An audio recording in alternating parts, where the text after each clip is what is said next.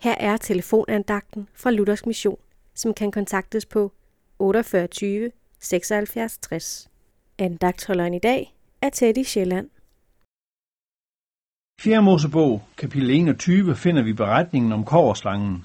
Du husker nok, hvordan Israels folk under ørkenvandringen gjorde oprør mod Gud og mod Moses. Der sendte Gud giftslanger blandt folket. De blev bidt af slangerne, og mange israelitter døde. Budskabet fra Gud til Moses var, lav en slange og sæt den på en stang. En hver, der er blevet bidt, og som ser på den, skal beholde livet. Og så er der, at Moses laver en koverslange og sætter den på en pæl. Nu drejede det sig bare om et, at se hen på koverslangen. Det var jo enkelt og lige til, men hvad skulle det vel kunne hjælpe et menneske, der var bidt af en giftslange?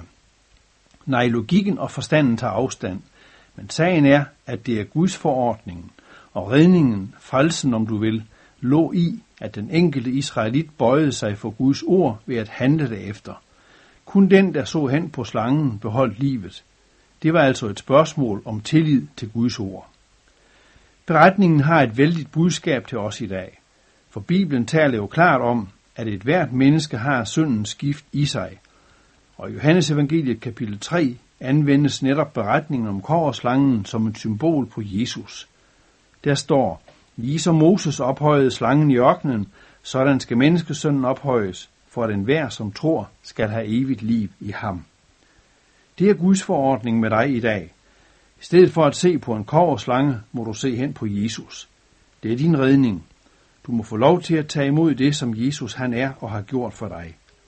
Hver den, som tror på ham, skal have evigt liv. Det er din redning, din frelse, at Jesus hang på et kors i dit sted. Det er det eneste, der kan fjerne den syndens skift, som også sidder dybt i dig. Amen.